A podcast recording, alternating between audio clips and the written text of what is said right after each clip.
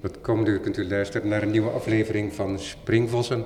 Mijn naam is Robert van Altena en ik zit hier in de mooie gelambriseerde zeeruimte van Upstream Gallery. En tegenover mij zit kunstenaar Noor Nuiten.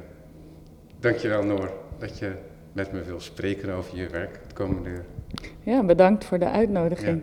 Ja. voor de luisteraars, er kunnen af en toe wat industriële geluiden op, het op de achtergrond plaatsvinden. Upstream Gallery is niet verhuisd, maar er wordt gebouwd dus aan de kades. Toen ik jou uitnodigde, Noor, om te spreken over je werk, was er een hele directe aanleiding. In die zin, en die was bij heel particulier, dat ik in het kantoor van Upstream boven hoofdhoogte een werk zag. Dat is een werk, um, een bol, een donkere bol in een perspex, denk ik, kubus. En die wordt dan door ja, van die oude plankendragers uh, omhoog gehouden. En toen raakte ik in gesprek van wie het werk was en wat voor dat werk dat was. Dus er is geen tentoonstelling nu van je werk gaande, maar er is die bol. Wat is de titel van dat werk? De titel is Offline Timer. En van wanneer dateert het? Hij is eigenlijk vrij recent gemaakt, dat werk, uh, in 2020. Oh, echt waar? Ja. Ik heb dus hij hing, er, hij hing er net toen ik het zag? Hij hangt er sinds uh, Art Rotterdam. Want toen heb ik het gemaakt voor een uh, tentoonstelling dat ik had tijdens Art Rotterdam. En we hebben het geblazen in, in de winter van 2019. Ja, daarmee verklap je dus ook al dat het een glazen bol is, want dat was nog niet helemaal duidelijk. Waar is dat werk begonnen? Want om jouw werk te verklaren, je maakt beelden, veelal, dat, maar dat doe je in verschillende media. Dus je bent geen glaskunstenaar. En er zijn wel overeenkomsten in die zin dat er een soort conceptuele benadering is en daar bedenk je of vind je, hè, dat zal het komende uur wel uitwijzen, um, een beeld bij hè, die daarmee zeggingskracht uh, krijgt. Hoe, hè, om dan bij dit werk te blijven en dan kunnen we via een omweg ongetwijfeld ook over ander werk spreken. Mm -hmm. Hoe ben je dan terechtgekomen bij Offline Timer? Dus dan hebben we het over de titel, dan hebben we het over het materiaal. Deels is het ook vanuit andere werken ontstaan. Een werk zoals Let's Meet at 3 O'Clock. Ja, dat is dan ook een foto volgens mij die je me hebt toegestuurd en die bij de presentatie, bij de aankondiging op de website van de zender ja, staat. Ja, en ik denk dat het mooi is om vanuit daaruit uh, te beginnen te vertellen over hoe dus offline timer is ontstaan. Um, let's meet at 3 o'clock. Dus. Ja, en dat is ook ooit gemaakt eigenlijk voor Art Rotterdam. Voor uh, de galeristen, die daar natuurlijk voor de tijd dat Art Rotterdam is, de werken gingen verkopen en in de stand stonden. En ik had mijn werk daar staan. Dat is al een aantal jaren geleden. En ik wilde een werk maken dat uh, zich daar zou verspreiden en dat tegelijkertijd over tijd zou spreken. En daar is Let's Meet at 3 O'Clock uit ontstaan. Toen ben ik in samenwerking met een klokkendokter een klok gaan maken, een horloge dat sneller loopt dan de standaardtijd. Ja. Oké, okay, nou leg eerst maar even uit wat voor werk dat is inderdaad. Ja. Dan komen mijn vragen ja. daarna. um, en en de, de galeristen gingen deze dragen. Dus zij hadden een, een, eigenlijk een geheime uh, genootschap en, en leefde in deze tijdzone die dus sneller liep dan de standaardtijd. Um, en verkochten het horloge ook. Dus het horloge verspreidde zich en zo hadden verzamelaars droegen het horloge en nog steeds um, ja, kopen steeds meer mensen het horloge. En op zo'n manier ontstaat er deze um, ja, geheim genootschap. Let's Meet at 3 o'clock. En dat is een van de werken waar ik dus uh, onderzoek deed naar tijd en waarvanuit offline timer is ontstaan. Uh, omdat dit werk ook anders dan andere werken van mij ehm, niet relateert aan het digitale en echt offline is. En ik wilde dus een, een timer gaan maken dat anders dan dat wij nu op de computers hebben uh, en altijd maar op je telefoon, dat je even je timer zet om over een uur uh, ja, opgewekt te worden, ja. um, die alleen maar offline zou kunnen bestaan. En samen met de glasblazerij, want daar was ik ook al aan het werk. Dus op zo'n manier kan je dus, ja, als je naar mijn werk zou kijken, eigenlijk liggen alle werken die zijn elkaar, aan elkaar verbonden. En um, de concepten die, uh, die zijn deels bestaan ze door, uh, ontstaan ze door het denken en door een onderzoek, dat ik al langer doe. Maar deels ook door, het, door de samenwerkingen. Dus voor de Let's Meet at 3 o'clock heb ik met een klokkendokter samengewerkt. Maar voor dit werk werkte ik samen met een glasblazer in de glasblazerij. En ik wilde dus een, want voor mij een timer, als je de timer ook aanzet op je telefoon, dan opeens ontploft je telefoon met geluid dan. En ik wilde dit maken, maar dan offline. En we hebben dus heel lang onderzoek moeten doen, samen met de glasblazer, hoe we glas zo kunnen blazen dat het juist knapt en dat we dat ook kunnen controleren. Dus net zoals de glasblazer had eigenlijk, en daar begint mijn werk ook voor mezelf, de interesse. De glasblazer zei meteen, ja, maar dat is precies wat we niet willen. Want altijd als je glas blaast, dan wil je het daarna in de oven doen en dan doe je het lang genoeg in de koeloven. Dat is nog best wel heet ook, de koeloven. Uh, dat kan alsnog van 500 tot 20 graden zijn. Um, ja, zodat het heel langzaam afkoelt. En door het langzame afkoelen voorkom je dat het broos wordt. Ja, en dat het dus eigenlijk gaat barsten. En wij moesten dus een methode vinden waardoor we dus dat barsten konden gaan controleren. En dat is eigenlijk hetzelfde als met de klokkendokter, dat ik een methode moest vinden om het horloge uh, sneller te laten lopen dan stand, de standaard tijd. En hij zei ook meteen, ja, de klokkendokter dan. Um, ik ben mijn hele leven bezig met het gelijkzetten van klokken. En jij komt hier aan met de vraag of het dus sneller mag lopen. Exact maar, wel gecontroleerd sneller. Ja, wel gecontroleerd sneller, inderdaad. En, en tegelijk... Maar dat is gewoon een kwestie van het aanpassen van een radertje en dan ben je er, zou je denken. Ik weet niks van de binnenkant van horloges. Nee, ja, in eerste instantie wil ik, wilde ik dus de kristal beïnvloeden bij, bij uh, veel horloges, vooral kwarts, heb je kristal. En ik dacht door dus kristal te beïnvloeden. Oh, ja, oké. Dus jij zat in een lopen. latere generatie horloges dan waar ik van sprak. Ja. Waarbij je iets opwindt en dat je allemaal de radertjes en een veer. En ja. dat, er dan, dat je dan een verloop krijgt. Maar jij ging daarna al zitten. Mijn eerste horloge was een kwartshorloge. Dat was toen nieuw. En jij probeerde het op een andere manier dus. Is dat gelukt? Ja, het is gelukt. In samenwerking met de klokkendokter en een engineer hebben we hem sneller kunnen laten lopen. En hetzelfde als bij het glas was het ook in eerste instantie dus echt de vraag of dat zou lukken. En eigenlijk is dat hele onderzoek um, een heel belangrijk onderdeel van mijn werk. Ook al zit het echt daarachter en is dat niet het eerste wat um, ja, de kijker zal zien. Maar ik geloof er toch wel in dat door die samenwerking er het concept tot leven komt. En ook omdat ik heel graag wil dat we zonder hiërarchie werken. Dus dat ook de glasblazer inbreng heeft. Dus dit, dit, keer was het Marie de Bruin. Um, en zij heeft ook heel erg meegedacht van hoe kunnen we nou het zo blazen dat het knapt. Maar tegelijkertijd geloof ik ook in dat het esthetische beeld... Um, van ons beiden dan uiteindelijk komt. En het concept start echt bij mij.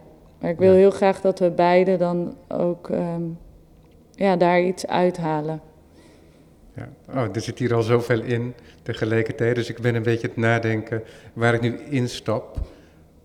Maar misschien blijf ik even bij het object inderdaad. Want met het horloge zijn jullie, jij en de klokkendokter erin geslaagd om te controleren hoeveel sneller zo'n horloge moest lopen? Dat het ook trager gekund. Waarom moest het sneller? Uh, ik wilde bewust het sneller laten lopen. Zo, want wanneer het trager zou zijn, dat heb ik uitgeprobeerd. Dus dat is een goede vraag. Um, dan valt het uiteindelijk niet op. Want ik heb het ook uitgetest met mensen die uh, het een tijd gingen dragen.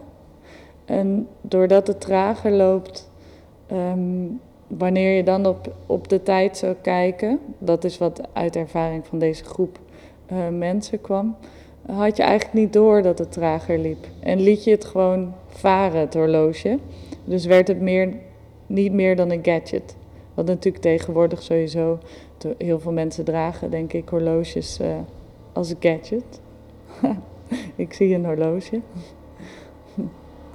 um, en zodra het sneller liep, uh, merkten we dat mensen um, bewuster werden van de tijd. En dat het meer invloed had.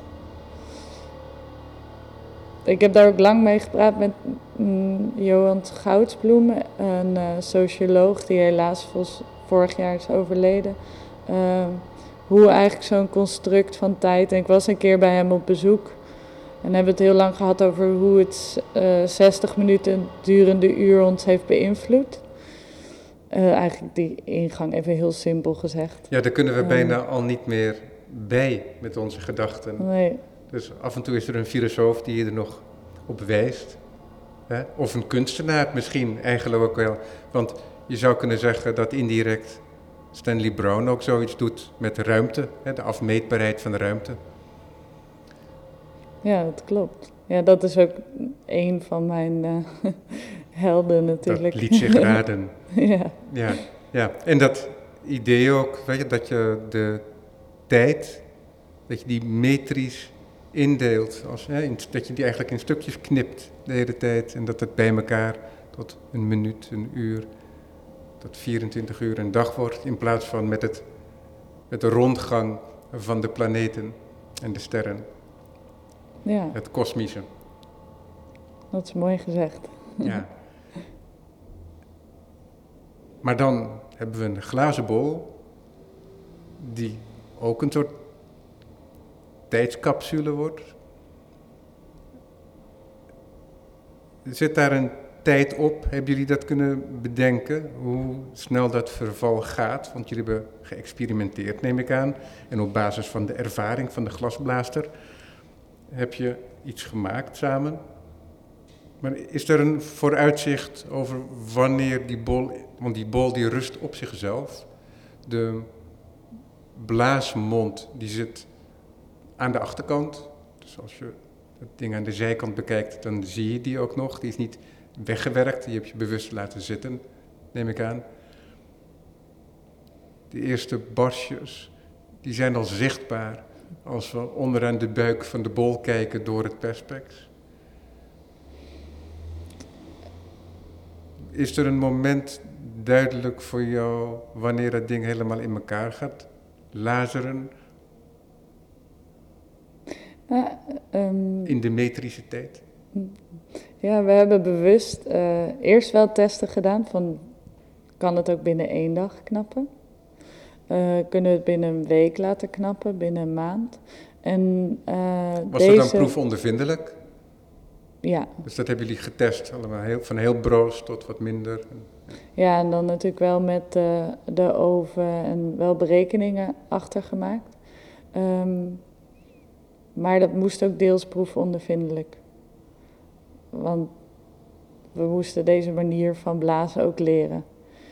En uiteindelijk zijn we erachter gekomen dat er uh, het best is wanneer er ook pigment in werd gerold. Dat het dan alsnog uh, dat het wel bij elkaar houdt, maar ook juist meer spanning opkomt. Want na het blazen kan je dus ook de spanning meten. En kan je eigenlijk al een inschatting maken wanneer het zou gaan knappen. Ja, dat is iets wat we niet ons niet altijd bedenken uh, dat een kleurtje niet zomaar iets is wat toegevoegd wordt, maar dat, ook, dat het ook iets is wat de structuur aanpast. Ik heb bijvoorbeeld nu een lichtblauwe trui aan en ik heb dezelfde trui ook in, het, in een donkere mm. kleur. En de trui in de donkere kleur is steviger. En de man in de winkel die daar veel verstand van heeft, die vertelde mij dat dat komt door, uh, door het pigment. Ja, dat klopt, inderdaad. Dus zoiets is ook werkzaam hier in deze bol. Dus dat is hetzelfde bij glas. Wanneer je daar pigment aan toevoegt, dan wordt het of steviger of brozer. Dus daar zijn natuurlijk al heel veel onderzoeken naar gedaan. Dus dat konden we deels gebruiken. Mm, en ja, het was gewoon heel spannend. Ook zelfs de eerste keer dat we dus gingen blazen voor die één dag. Zaten we de hele dag te wachten en opeens baf, barstte het uit elkaar. Want glas knapt natuurlijk niet ehm, in één keer. ja, het is niet, zo'n, niet het Bianca Castafiore moment. Het kuifje is dat, meen ik. Ja, ja klopt. Ehm, dat... Uh, ja, het is een proces. Het gaat niet in één keer dat het helemaal uit elkaar zou springen. Maar het begint nu dus al met barsten aan de onderkant. Zoals uh, waar we het net ook over hadden, het krakelé, wat al aan de onderkant te zien is. Ja, ik krijg nu allemaal van die momenten waarin in het culturele domein een glas in één keer barst. Volgens mij heb je ook Oscar uit uh, die blechtrommel die dan hard begint te gillen en waardoor er alles barst. Maar goed, Klopt. zomaar eventjes. en ook in veel films inderdaad wordt het gebruikt. Um, het moment dat het glas klapt. En dat is wel iets kenmerkends, denk ik, aan mijn manier van werken, maar ook waar mijn interesse ligt in dit uh, eigenlijk onmogelijk concept. En in de beweging die in het concept zit. Want binnen een jaar weten we dus dat het gaat knappen, maar we weten niet welke dag. Ja, ja, maar de tijdspanne, de tijdsduur, de levensduur van de bol zoals die nu bestaat, en niet van het werk, is ongeveer een jaar. Ja, dus uh, binnen een jaar moet het een andere vorm gaan krijgen. En dat is ook in het begin van mijn, uh, ja, mijn eerste werken, zat het nog overduidelijk, die transformatie in het werk. Zoals uh, een Zero Degree Globe, wat dus een, bestaat uit een, een, ja, eigenlijk een ijsbol. Ja, dat, in een globe. Ja, precies een globe die we vroeger, denk ik, veel van ons op ons tafeltje hebben gehad. Ja. Soms met een lampje erin. Precies, zo een. Die iedereen wel kent. Op een, op een gipsen platform. Met dus een, um, ja, een ijsbol in plaats van de plastic of, of ijzeren globe die je normaal uh, gewend bent. En dit smelt dan binnen een dag, het ijs. Dus, dus iedere keer als je dat werk zou presenteren, dan werd er een nieuwe bol gemaakt? Ja, Elke dag werd er een nieuwe bol ingezet. En de, gedurende de dag smelt het in, de, ja, in het platform van gips daaronder. Dus daar zaten heel veel uh, wereldbollen in aan het einde van de tentoonstelling. En uh, daarin speelde ik ook heel erg met de titel, dus Zero Degree Globe. Alleen maar wanneer het Zero Degree, ja, 0 graden is.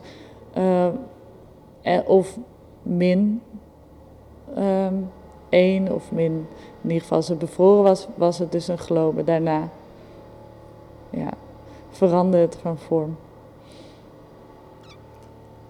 Dus diezelfde transformatie zie ik ook terug in werken, uh, recente werken, maar dan uh, meer op de achtergrond. Want van wanneer is dit werk? dit werk is van uh, ehm, 2011. Ja. Ja want, ja, want dat zijn wel vertraagde transformaties, hè, in tegenstelling tot het horloge.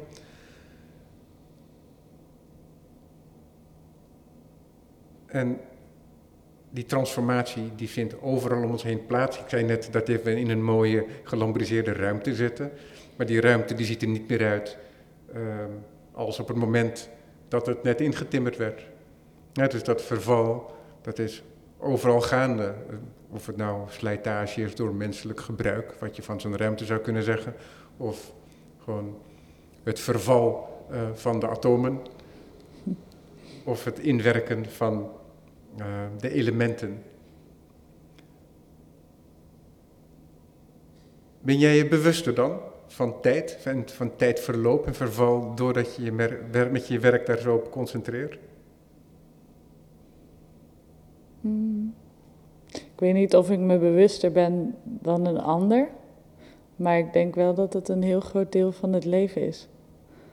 Ehm, maar ik zie ook iets positiefs in, deze, in dat verval en ja, de transformatie. Nee, dat het groot ja. deel van het leven is, dat is wel zo. Kijk, ik zie over, jou, over jouw schouder zie ik uh, een werk van uh, Ronald Ophuis.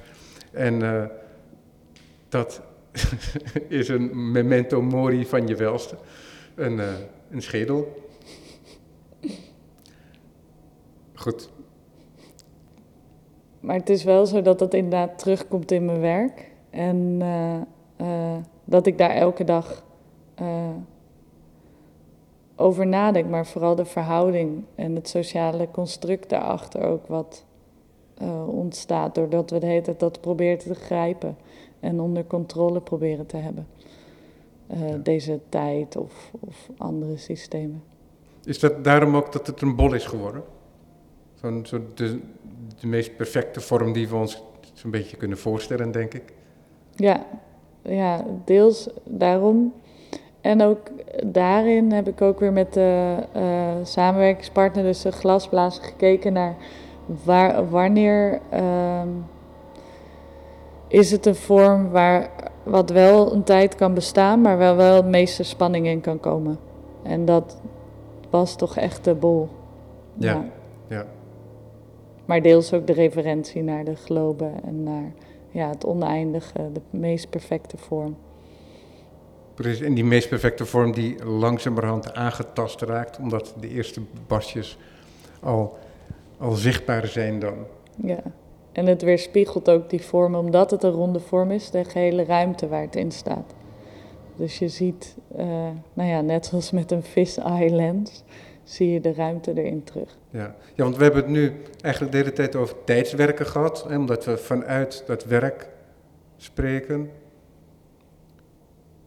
Ben jij een kunstenaar die dan alleen met tijd en tijdsgerelateerde werken bezig is? Nee, dat niet per definitie. Het zit wel veel in veel werken. Um, maar bijvoorbeeld de laatste uh, tijd ben ik juist meer gaan focussen op uh, de materialiteit achter het digitale. Um, en achter de schermen waarmee we elke dag lopen, wat een soort van raam is geworden voor mijn gevoel. Uh, dus ik denk dat het, het kan worden uitgelegd als dat ik in de kern bezig ben met tijd, maar ik denk dat het wel veel breder is en dat het meer gaat over het katalyseren van uh, wat er om ons heen gebeurt. En op dit moment is dat heel erg het digitale. En dat is ook logischerwijs omdat we allemaal elke dag met de device, als je over straat loopt, zie je iedereen met gebogen hoofd op de smartphone rondlopen. Ja, en dat wordt al bijna een neutrale ruimte. En dat, dat als je iets vaak gebruikt, en dan is de drager die verdwijnt als het ware. Dat is eigenlijk ook zo met ons alfabet dat alfabet, die letters en hoe ze geconstrueerd zijn, dat zien we niet meer. Dat hebben wij geleerd toen we vier, vijf jaar oud waren. En de meeste van ons hebben er daarna niet zo heel erg veel meer over nagedacht. En eens te meer nu, omdat al die schermpjes er zijn, um, dat we bijna nooit meer een pen ter hand nemen. Dus we vormen ze ook niet zelf meer. We herkennen ze alleen maar. Nee, het is echt bijna het uh, einde van het handschrift, toch? Als ik zelf probeer te schrijven, dan uh, merk ik ook al dat het moeilijk is om, om de letters te maken. En over, want ik probeer nu Grieks te leren. En dan merk je dus hoe moeilijk je hand nog die letters eigenlijk kan maken. Oh ja, ja. Ik vooral schrijf... als het een ander alfabet ja. is. Ja, nee, dat is waar. Maar ik schreef mijn eerste draft, mijn eerste versie van mijn teksten, die schrijf ik altijd eerst met de hand. Dat is een hele andere ruimte waar ik dan zit. Daar voel ik me veel vrijer in. Dus ik heb dat probleem dan niet. Maar ik kan me voorstellen dat veel mensen dat hebben. Ik hoor het veel, inderdaad. Ja. En waarom Grieks dan? Uh, ja, mijn partner is Grieks. Dus daar. Kijk, dat is een, een goede, een goede Ja. aanleiding. Ja. Heb jij een voorkeur dan voor materialen of vind jij de ontdekking van een nieuw materiaal? Um, heb je ehm. daar heel veel plezier in juist? Ja, ik heb juist bewust, uh, vind ik het belangrijk, want eigenlijk is mijn materiaal het denken, de gedachten. Dus mijn materiaal zijn de concepten um, en woorden. Ik heb ook een tijd lang mijn werk alleen maar in uh, taal willen laten bestaan. Uh, nu moet ik uitkijken dat ik niet weer daar helemaal over begin. Want soms dan mijn hoofd is heel associatief. Dus ik ga dan helemaal naar een ander werk wat Exhibition in Your Hand uh, was. Wat dus alleen maar in taal bestond. Maar um, daarnaast, als we het dan hebben over de materialiteit achter mijn werk... Um, ben ik steeds meer dus gaan samenwerken met allerlei verschillende disciplines en ambachten. En zit het voor mij juist de interesse in dat ik die ambacht dan ook leer en leer kennen. En uh, de persoon leer kennen. En zoals ook met de schoenmaker waarmee ik heb samengewerkt. Um, leer hoe schoenen eigenlijk en die wereld achter schoenen. En hoe die gemaakt worden en wanneer het een ergonomische schoen is en de materialen achter de schoen. Dus uh, voor mij is dat telkens weer een ander medium wat ik gebruik. Ja, ja en wat denk ik heel belangrijk is om aan te geven voor de mensen die je werk nu niet zien, is dat het altijd een hele eenvoudige verschijning krijgt. Ja, dat klopt. Ik heb nu net voor het eerst voor een opdracht uh, kleur gebruikt. Ik denk niet dat eerder in een werk um, ja, veel kleur zat. Omdat oh, maar dat is nog weer een andere kwestie, denk ik. Ja, wellicht. Kleur kan natuurlijk ook eenvoudig zijn, maar het heeft wel deels te maken met. de. ik probeer inderdaad mijn concepten echt. wil ik echt met alleen materiaal gebruiken als het noodzakelijk is. Um, maar daarbij ook kleur. Ja. ja, maar kijk, wat het gevaar is heel groot dat mensen verdwalen in een concept en dat het concept dan vertaald moet worden. En dat wordt dan een soort nieuw complex geheel dat ontcijferd moet worden. Maar bij jou zo kenmerkend is en zo krachtig, is juist dat je tot een vaak enkelvoudig object komt.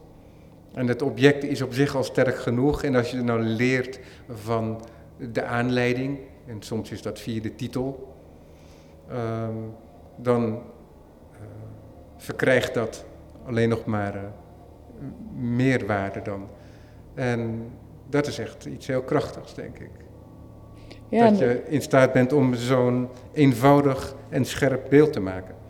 Dus in die zin zou ik jou ook niet, eh, want die verleiding is groot en wat doen al die categorieën ertoe, maar ik zeg het toch maar eventjes, is de verleiding groot om jou conceptuele kunstenaar te noemen, voor wat het ook waard is. Maar ik blijf er dan toch heel vaak bij om dat niet als zodanig te doen, omdat je toch ook heel duidelijk beeldend werk maakt. Hè? En, en een beeldend kunstenaar werkt altijd op enige manier conceptueel. Ook al is dat idee van wat een conceptueel kunstwerk is door de tijd heen veranderd natuurlijk. Ja, dat klopt inderdaad wel, want het fysiek is heel belangrijk ook bij het werk. Um, en ik vind het heel belangrijk dat het eigenlijk voor een, voor een breed publiek is. Dus dat het een object uh, wordt wat als het ware alsof het al altijd heeft bestaan. Dus inderdaad, dan zoek ik daarom naar die, naar die kracht in het, in het, in het fysieke. Ook. Ja, vanzelfsprekendheid. vanzelfsprekendheid, ja. Ja. Ja, ja want bij het idee van een concept, een conceptuele kunstenaar, dan lijkt het net alsof het een beetje ijl en immaterieel is. Maar doordat het uitkomt in een werk, dat is niet alleen maar zo dat er dan iets presentabels is, zodat ik als bezoeker dat dan kan zien en deelgenoot kan worden van jouw gedachten. Maar het laat ook iets anders zien, namelijk dat die gedachten, die gaan ergens over dat, de filosoof Husserl die zei dat ook. Dus uh, uh, een gedachte is altijd een gedachte over iets. En het over iets, dat is dan, en dat was dan ook voor hem zo, de wereld. Iets uit de wereld. En die connectie, die is er bij jou ook heel duidelijk. Ja, dat is mooi gezegd. Um, dat is voor mij ook heel belangrijk en ook dat dit iets in de wereld dan, dan in nu uh, mijn, het kunstwerk, um, dat het ook diezelfde ervaring kan geven als het concept in zich heeft. Dat het eigenlijk gelijk staat. En dat het meer een spel wordt tussen dit fysieke en het concept. En dat de toeschouwer voor mij vind ik het toch echt heel uh, fijn, ook als ik zelf een kunstwerk beschouw, dat je als toeschouwer vrijheid daarin hebt. Dus dat ik niet um, uh, het gevoel heb dat ik dit, alleen maar dit concept mag zien. Maar dat er dus ook dit beeld is en dit spel tussen het beeld en. Ja, nee, maar er, er bestaat werk waarvan de geformuleerde gedachte het werk eigenlijk al is. En de uitvoering van die formulering, hè, als dat dan inderdaad gelezen wordt als een beschrijving, uh, ja, dat is dan iets wat een mogelijkheid is, maar niet noodzakelijk. En in jouw werk denk ik toch echt dat het het geval is dat jij niet een werk bedenkt als concept, waar, en dat vervolgens uitgevoerd wordt, maar de uitvoering brengt die gedachten weer verder en opnieuw weer in contact met die weerbarstige werkelijkheid. Want je hebt te maken met systemen en met materialen, de eigenschap van zo'n kwarts, die een bepaald eh, ritme heeft, en de eigenschap van glas en pigment en de atmosfeer daaromheen. En daarmee ga je in het werk. Je gaat aan het werk met de wereld en niet alleen met gedachten. En die probeer je te verenigen, als het ware. Ja, dat klopt. Ja. ja. Nee, en dat is heel mooi uh, dat je dat zegt, omdat het inderdaad snel wordt verward met alleen maar conceptuele kunst. Um, Terwijl het daar niet om gaat. En het is ook juist die, die samenwerkingen die ik aanga, dat proces met het, met het materiaal wat ik aanga, waar ook een heel deel van het werk zit. Ja. Noor, we weten nu dat jij geen aantekenboekje hebt en een pen in je binnenzak. Want misschien nu voor je Grieks, uh, waarbij je de letters met de hand moet vormen, maar voor je werk doe je dat kennelijk niet ik heb wel een aantekenboekje Toch eigenlijk. Wel? Ja, ja, ja. Maar um, het is niet zo dat ik dan uh, schrijf voor een ander. Dus het schrijven wat ik doe. Meer dat, een noteren. Dat is meer, ja, notatie. dat is meer notatie. Dus, dus de letters um, kunnen nogal in elkaar vervloeien. Maar ik vind het wel belangrijk om uh, papier te gebruiken. En daar begint mijn werk ook wel. En mijn werk begint ook. Uh, bij de zee of als ik wandel in mijn hoofd. En hou je dat dan bij jezelf of spreek je daar ook over? Ja, ik spreek er ook over. Ook Heb je dat, is dat iets wat, wat toevoegt dan aan je gedachten? Of is dat belangrijk dan om je gedachten ook los te maken bijvoorbeeld? Ja, voor mij is het, het spreken belangrijk of het gesprek belangrijk om uh, gedachten los te krijgen, maar ook om uh, jezelf te horen praten en tegelijkertijd ja, in die dynamiek van het gesprek kan ik dan op, op nieuwe gedachten komen. En ik heb inderdaad een aantal um, mensen waarmee ik dat doe. En al heel lang doe. Dus in die gesprekken uh, kom ik dan verder in mijn eigen werk. Ja.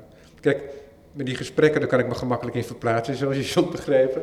Maar het moment dat je aan het werk gaat om een heldere gedachte te transformeren, al een, überhaupt een heldere gedachte te krijgen. Want je kunt vanuit gesprekken, daar kun je van alles uit meenemen. Maar niet iedereen is, staat, is in staat om daar vervolgens een heldere gedachte aan te verbinden. We blijven vaak over met meer vragen dan antwoorden. En dan is er ook nog dat moment dat je die heldere gedachte, maar misschien is die gedachte helemaal nog niet zo helder. En wordt die pas helder als die geconfronteerd wordt met die weerbarstige fysieke werkelijkheid. Hoe zit dat bij jou? Mm, ja, vaak door, door een soort eigen vorm van uh, meditatie. Dus dat ik helemaal in mijn gedachten ga zitten, dan, dan uh, komt wel dat heldere moment. Maar dat is dan nog heel erg uh, intuïtief. Dus inderdaad, dan pas wanneer ik het materiaal erbij pak en dus ga spelen met het materiaal, krijgt die intuïtieve gedachte vorm. Um, en verbind ik het aan, aan boeken dat ik aan het lezen ben of, of onderwerpen waar ik dus al over in gesprek ben. Mm, maar ik kan wel door mijn gedachten heen lopen en een werk al plaatsen. Dus het heeft al wel een vorm, maar het is dan taal en vorm. Dus dan, uh, het is altijd inderdaad een middenweg en dan ga ik met het materiaal het in de echte wereld uh, ontdekken. Ja, wat is de echte wereld, maar in een ruimte. En dan dus, komt die helderheid, die komt weer onder druk te staan. Ja, want dan inderdaad heb je heel gelijk in dan... Um, heel veel van de materialen die doen ook natuurlijk niet precies zoals je dat in je hoofd in gedachten hebt. Um, dat is het beroemde gevecht van de kunstenaar met zijn materiaal. Ja, toch? Het romantische klopt. beeld. Het, uh, maar dat, daar zit ook een kern van werkelijkheid in. Ja, ja dat is, en dat is ook denk ik gewoon de werkelijkheid, hoe, hoe dingen worden, überhaupt objecten worden geproduceerd, alleen al. Um, deze zomer hadden we een mooi voorbeeld, omdat ik een, een, was uitgenodigd om een, een prijs te maken voor het Nederlands Filmfestival. En voor mij was dat heel interessant, omdat ik dan kunstwerk kon maken wat buiten ja, de kunstcontext komt. En wat je eigenlijk ontwikkelt voor iemand die dus gewonnen heeft, een filmmaker. Mm, en ik dacht dat ik voor de eerste keer een, een concept had ontwikkeld waarbij het materiaal vanzelfsprekend die vorm zou krijgen. Maar we zijn dus de hele zomer uh, bezig geweest met 3D-printen van, van geschredderd filmmateriaal. En uh, het, het, nou, op dit moment maakt het niet heel veel uit wat voor vorm het werd. Het werd een berg, maar de berg stortte gewoon de hele zomer in. het materiaal, omdat het polypropyleen was, stortte de hele zomer in. Um, Onder invloed van de warmte? Ja, omdat het dus gewoon te warm was. Zowel buiten als, als de machine zelf. Uiteindelijk hebben we er een hele ja, onderzoek naar gedaan. Ook met ah, de dus de machine die het maakte, produceerde al te veel warmte voor het werk wat het, die machine maakte, omdat overeen ja. dat is een interessante knoop, kom je dan in. En op een gegeven moment moesten we de machine gaan uh, um, ja, afleiden, eigenlijk een trucje uithalen door, door te doen alsof we dan de print zouden stoppen. Uh, en vervolgens de print verder laten gaan. Dus in het model wat je dan in de computer hebt, dan laat je hem stoppen. En dan hadden we eigenlijk een gat. Als je dat letterlijk zou tekenen, dan zou het een berg zijn met een gat erin voor het topje aan. En uiteindelijk moesten we dan het topje pas een paar seconden later laten printen. Zodat de rest was afgekoeld en dat het dan niet in zou zakken. Kijk, tijd. Ja, weer. Weer. Ja. Vind je dat leuk, dat zo'n opdracht van buiten? Dat je geprikkeld wordt om iets te maken dat niet alleen maar helemaal bij jezelf ontstaat? Ja, ik vind beide fijn. Um, daarna vind ik het weer heel fijn om alleen maar met dingen bezig te zijn die bij mezelf ontstaan. Maar ik vind het vooral ook heel mooi hoe dan um, ja, zo'n kunstwerk in een andere context wordt geplaatst.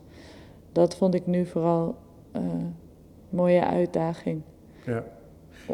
Jouw, jouw werk, hè, als, je dat, als ik dat zie, als ik dat ervaar, dan um, heb ik het gevoel alsof ik iets tegenkom wat. Um, ja, dat, hè, het is een, alsof het een soort Eureka-moment is. Dat iedereen die heeft dat denk ik wel op zichzelf, dat hij opeens een inzicht heeft.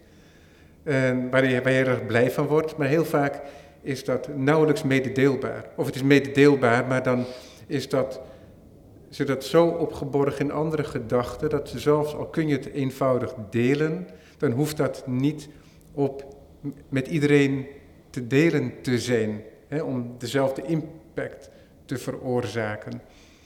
En ik heb het gevoel dat als ik dan jouw bol zie, alsof, ehm,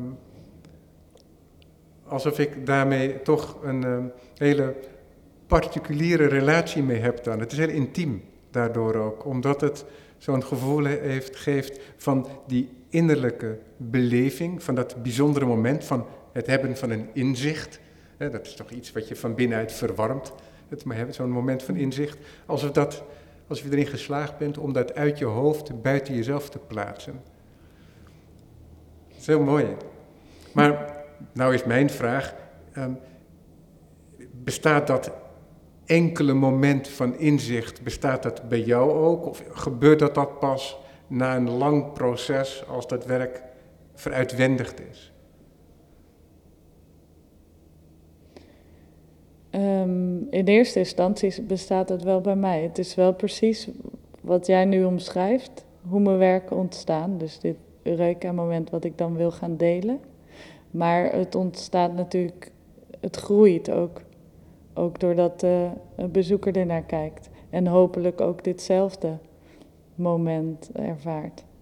Ja, nou, bij deze is dat bij dit figuur gelukt. nou, dank je. Ja, ja. Dat is een compliment. Ga je daar naar op bezoek? Naar dat soort ingevingen? Naar op zoek? Mm, ik weet niet of ik exact daar op zoek ben, maar ja, of heb jij, kan het wel... Heb jij in je notitieboekje, dan onderbreek ik je even, maar heb je dan in je notitieboekje al meerdere ingevingen klaarstaan? Of meerder materiaal dat mogelijk tot een ingeving zou kunnen leiden? Ja. dat, laatste meer. Uh, ik, heb, ik heb heel veel uh, uh, materialen en, en ideeën die ik samen kan gaan voegen tot een ingeving. Dus een soort van ingrediënten in mijn notitieboekje. Ja, die je mogelijk naar dat beloofde land kunnen leiden. Ja, want dat is wel een lang proces. dat, want er zijn ook heel veel ingevingen, nou ja, zoals iedereen heeft, die het niet halen. Ja, ja want zo'n ingeving, dat heeft dezelfde kwaliteit als, als zoals ik je werk net karakteriseerde, dat het, laten we zeggen, enkelvoudig en helder is. In één blik te begrijpen. Dat is dat moment. En die omgeving die je daar genoteerd hebt, die mogelijk kan leiden tot zo'n moment, die heeft dat niet, die, die kernachtigheid. Nee. En het betaalt zich ook niet altijd uit, denk ik, als je zo'n parcours afgaat. Nee, dat klopt. Het kost wel uh, ja, tijd. Maar um, meestal is zeg, voel ik wel aan mijn intuïtie wanneer het zich uit zou gaan betalen. Uh, maar er zijn natuurlijk ook heel veel, je moet eerst door heel veel ingevingen die uh, voor mij niet kloppen of die het niet waard zijn om, om, om uit te gaan werken. Ja. Um, maar dat proces is juist interessant, want wanneer je dat niet zou hebben, dan wordt het denk ik te eenlijnig. En ik wil niet, uiteindelijk wil ik geen, misschien sommige mensen zullen het omschrijven als one-liners, maar dat wil ik niet maken. Ik wil wel dat het echt uit een, uit een, een gevolg is van een langer proces. Want het zouden ook losstaande fragmenten en ik bedenk heel vaak kunstwerken die voor een ander zouden kunnen zijn. Maar niet passen in het uh, onderzoek wat ik aan het doen ben. Ja, en dan is het ook nog zo dat niet elke ingeving die jezelf van binnen verwarmt in je notitieboekje ook daadwerkelijk tot een goed werk kan worden. Die andere transformatie die maakt dat het mededeelbaar is voor iemand die geen deelgenoot is van die gedachten die die ingeving omgeven. Ja, dat klopt. Gebeurt het ook wel eens andersom, dat je vanuit het maken van iets tot een werk komt? Dus in directe strijd mm. met het materiaal? Ik denk dat dat vroeger meer gebeurde. Zoals measuring space, wat een ballon en een, en een meetinstrument was. Um, Ik zit even goed na te denken. Ja, het gebeurt wel wanneer. Ik heb wel vaker dat ik ehm, eh, met materialen werk en vanuit daaruit inderdaad dan niet direct een, een concept krijg, maar wel een gevoel van een ingeving krijg. Mm. Het is een wisselwerking.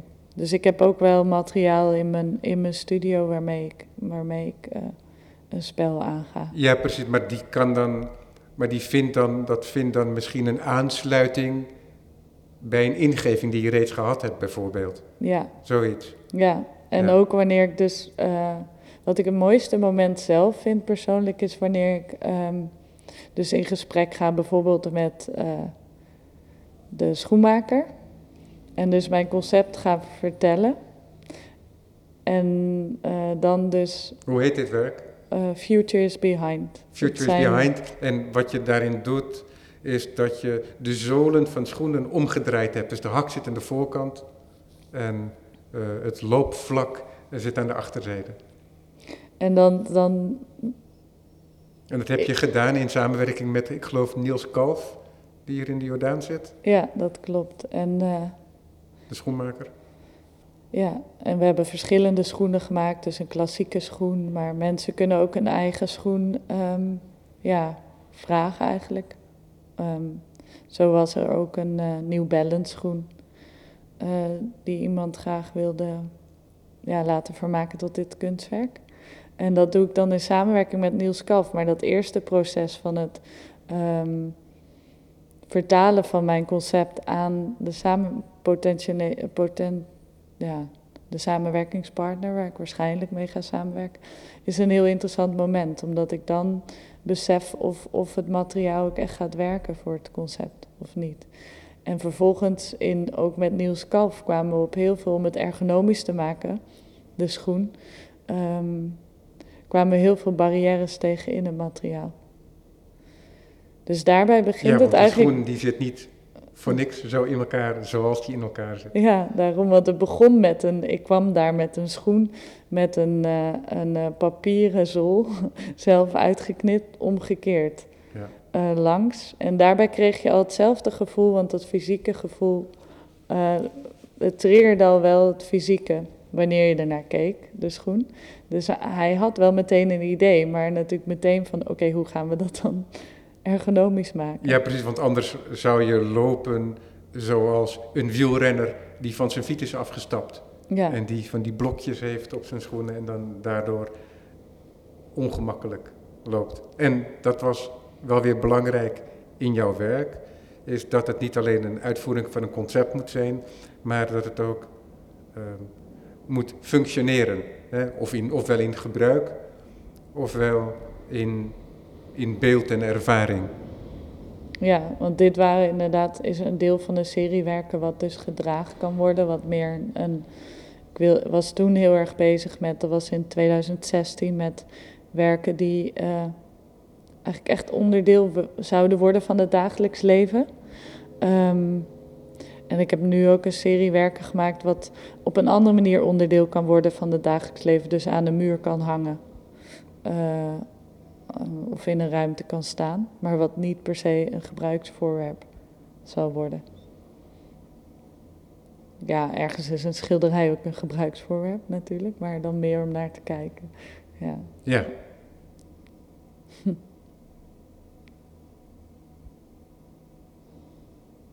Ja, want die, ik kan me voorstellen dat jij met jouw houding, dat ik, omdat ik het net had over materialen, komt het ook wel eens voor, komt je werk ook wel eens voort uit het materiaal, uh, veel eer dan uit een gedachte. Maar die gedachte die is er altijd. Hè, dat, als je met een materiaal bezig bent, ik denk tegelijkertijd ook dat het ook niet zoveel uitmaakt. Omdat ik me kan voorstellen dat het, laten we zeggen, het bedienen van een blikopener uh, eenzelfde functie zou kunnen vervullen. Bijvoorbeeld, ik noem maar eventjes een, eh, een, ja. Een volledig niet ter zake doend object. Maar gewoon je handelingen in de wereld met een zekere concentratie uh, kan voor jou al voldoende uh, relatie hebben met de wereld en met object en materiaal. Ja, dat klopt. En ook, ik moet eerlijk zeggen dat. Um, mijn eerste werken, toen had ik echt nog veel materiaal in mijn studio, maar ik begon me wel steeds meer. ehm, ja, dat is vanuit meer persoonlijke reden te ergeren aan het feit dat ik dan heel veel eh, spullen ook zou weggooien. Dus dat je ja, Je dingen probeert hebt, en restmaterialen hebt. restmaterialen heb. Dus dat vind ik eh, zelf problematisch als kunstenaar, dat ik dan heel veel restmateriaal zou weggooien.